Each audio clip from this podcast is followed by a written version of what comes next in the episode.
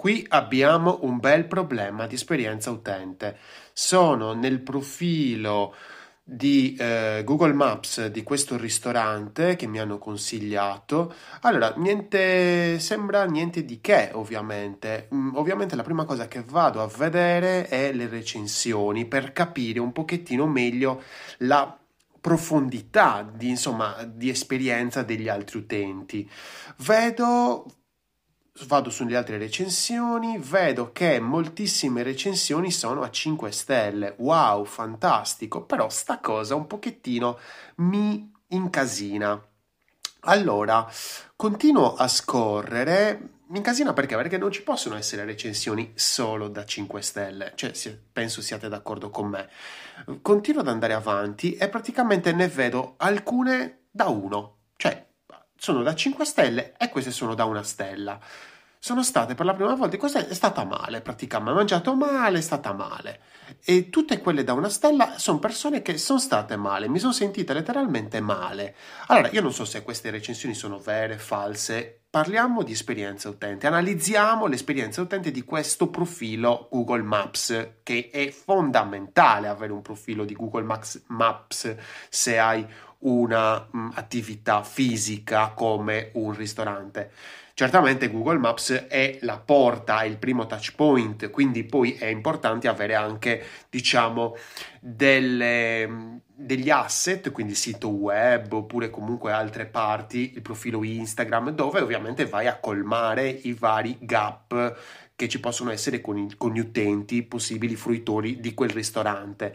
Allora, io vado qui a eh, filtrare nelle recensioni per capire bene un attimino anche la quantità.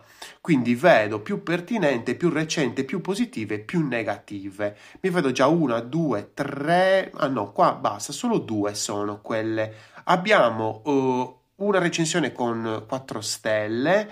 Allora, questo è un problema perché non possiamo avere recensioni solo a 5 stelle. Potrebbe portare dubbi nei confronti degli utenti che dicono ehi ma questi qui sono stati pagati quindi è importante avere recensioni a 5 stelle va bene ma anche a 4 stelle a 3 stelle perché no anche a una stella perché non a tutti può piacere quello che stiamo facendo ed è giusto così eh? è una cosa sana e giusta ovviamente dobbiamo cercare di rispondere alle recensioni. La nostra risposta è fondamentale. Guardate in questo caso, questo utente dice che è stato bene e questa gli dice grazie. Perché solo grazie? Diciamo, mi è piaciuto il fatto che hai capito la qualità dei prodotti, dei piatti, cioè cerchiamo anche di capire qual è la cosa che ci importa che l'utente abbia capito, in questo caso di recensione positiva, e cerchiamo di capire invece cosa succede in caso di recensione negativa,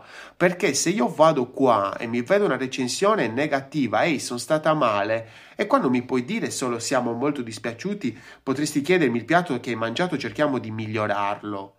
No, ragazzi, no, fermi tutti. Qua c'è stato un problema. Qua bisogna agire per una crisi. Quindi l'utente è stato male, benissimo. Ehi, vieni nel nostro ristorante, hai diritto a un pranzo gratis dove ti facciamo mangiare bene, ti controlliamo in modo tale che tu non possa stare più male e anche cambi la tua idea mentale.